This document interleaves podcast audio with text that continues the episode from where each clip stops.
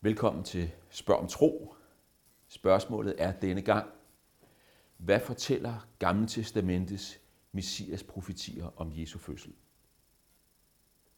Nu er det sådan med Gamle Testamentets øh, løfter om Messias, at de øh, nogle gange kan være sådan lidt indirekte, og det ofte først er, når vi kommer til Nye Testamente, de bliver helt tydelige.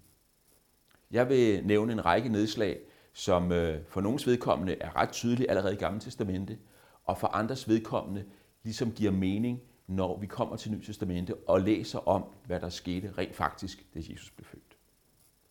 Vi begynder i Esajas kapitel 9 i en af de berømte øh, profetier om Messias. Der står sådan her i kapitel 9, vers 5. For et barn er født os, en søn er givet os, og herredømmet skal ligge på hans skuldre. Når Gamle Testamente ser frem til den tid, hvor at lyset skal skinne i mørket, Messias-tiden kommer med fred og med glæde og med befrielse, så tales der om et barn. Det begynder med et barn. Et barn er født os. En søn er givet os. Og øh, så får vi at vide, at dette lille barn, på de små skuldre, der skal der lægges et stort herredømme. Et kongerige. Så øh, Messias-profetierne begynder med at tale om barnet. Det begynder med et barn. Hvis vi så bladrer lidt tilbage i Esajas' bog til kapitel 7, så hører vi der om hans mor. Det er en sammenhæng, hvor at Israel er presset af fjender fra nord, eller Jerusalem er presset af fjender fra nord, og så gives der et løfte, øh, som skal give mod til folket på den tid. Der står sådan her, Esajas 7:14, men Herren vil selv give jer et tegn. Se, den unge kvinde skal blive med barn og føde en søn, og hun skal give ham navnet Emmanuel. Den unge kvinde skal blive med barn. I den græske oversættelse af det gamle testamente, som øh, fandt sted allerede øh, i det første og andet århundrede før Jesu fødsel, der blev ung kvinde oversat med ordet jomfru. Og det er det, vi finder igen, når det bliver gengivet i Matteus evangeliet i forbindelse med Jesu fødsel.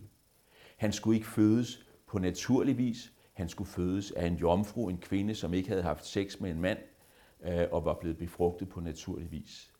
For han var Guds søn. Det var Guds søn, der blev født ind i vores verden. Han trådte ind øh, i vores menneskeliv ved selv at blive født som et menneske. Men skulle det være Guds søn, så øh, blev det på overnaturlig vis.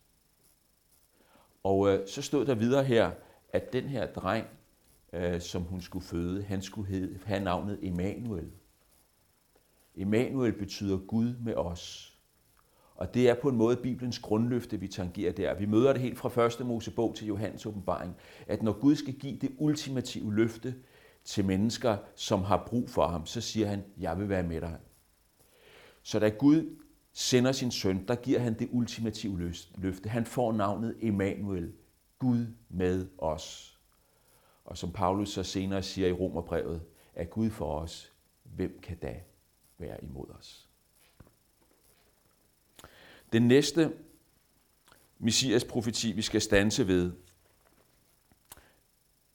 den står i 2. Samuels bog, kapitel 7, vers 12.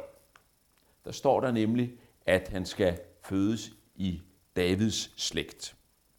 Jeg læser fra 2. Samuel 7, 12. Gud siger til David, kong David, når dine dage er omme, og du har lagt dig til hvile hos dine fædre, vil jeg lade en af dine efterkommere, dit eget kød og blod, efterfølge dig. Og jeg vil grundfæste hans kongedømme. Han skal bygge et hus for mit navn, og jeg vil grundfæste hans kongetrone til evig tid. Og nede i vers 16 fortsætter han, dit hus og dit kongedømme skal stå fast for mit ansigt til evig tid. Din trone skal være grundfæstet til evig tid. I første omgang blev løftet opfyldt, da David fik sønnen Salomo, men i anden omgang og endnu vigtigere, så opfyldes den, når Messias kommer ind i verden. Født i Davids slægt til at være konge i Davids kongehus til evig tid. Da Jesus bliver født, så er det fordi, at Josef og Maria var af Davids hus og slægt. Og nu opfyldes det gamle løfte, som Gud havde givet kong David tusind år tidligere. I Ny Testamente møder vi det her bekræftet mange gange. For eksempel af den blinde Bartimaeus ved Jericho, som da han hører, at Jesus kommer, råber, Jesus, du Davids søn, forbarm dig over mig. Så Jesus blev født i Davids kongeslægt, som Gud havde knyttet sine mange løfter til, senere bekræftet også af profeterne. Det fjerde sted, vi skal stanse ved, er i Mikas bog, kapitel 5. Fordi der får vi at vide, hvor han skal fødes, og det hænger sammen med, at han skulle være af Davids familie. Der står sådan her i Mika 5.1. Du Bethlehem, Efrata, du er lille blandt Judas slægter. Fra dig skal der udgå en, som skal være hersker i Israel. Hans udspring er i fortiden, i el gamle dage.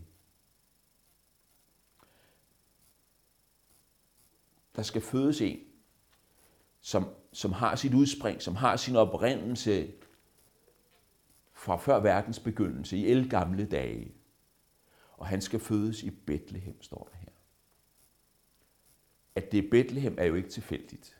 Bethlehem var jo Davids hjemstavn. Så det understreger, at han er Davids slægt, at han er, af den udvalgte Messias slægt. Og øhm, når vi så læser beretningen om, om Jesu fødsel, så er det jo en væsentlig ting i den, at Maria og Josef de drog ned fra Galilea helt sydpå til Bethlehem.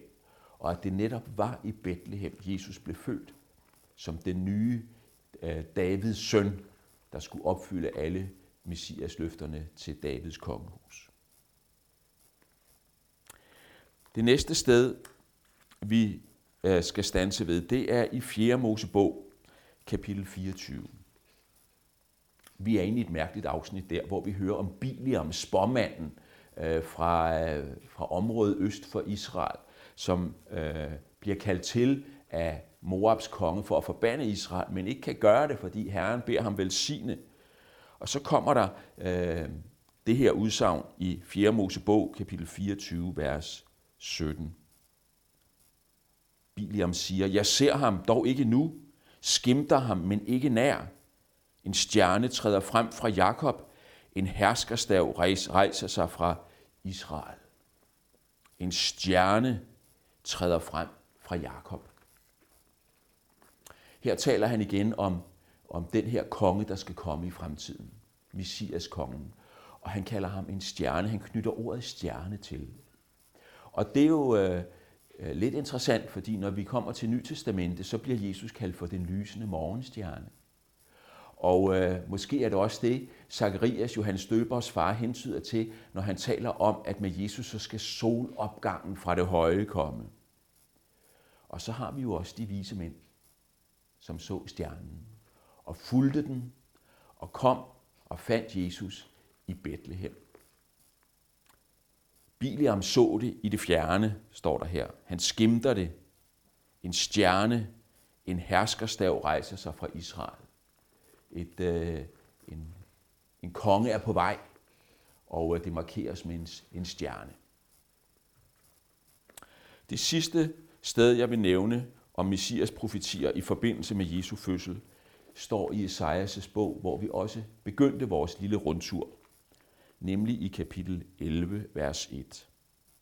Der står sådan her, men der skyder en kvist fra Isais stup, et skud gror frem af hans rod.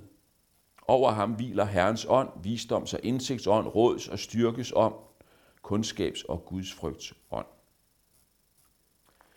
Isais stup. Isai var jo kong Davids far.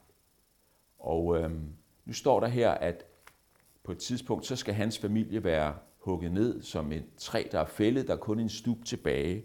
Men så skyder der en kvist af stuben, et rodskud.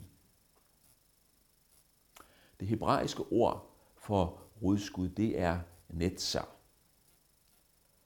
Og øh, når vi kommer til Nytestamentet, så får det betydning at være opmærksom på det.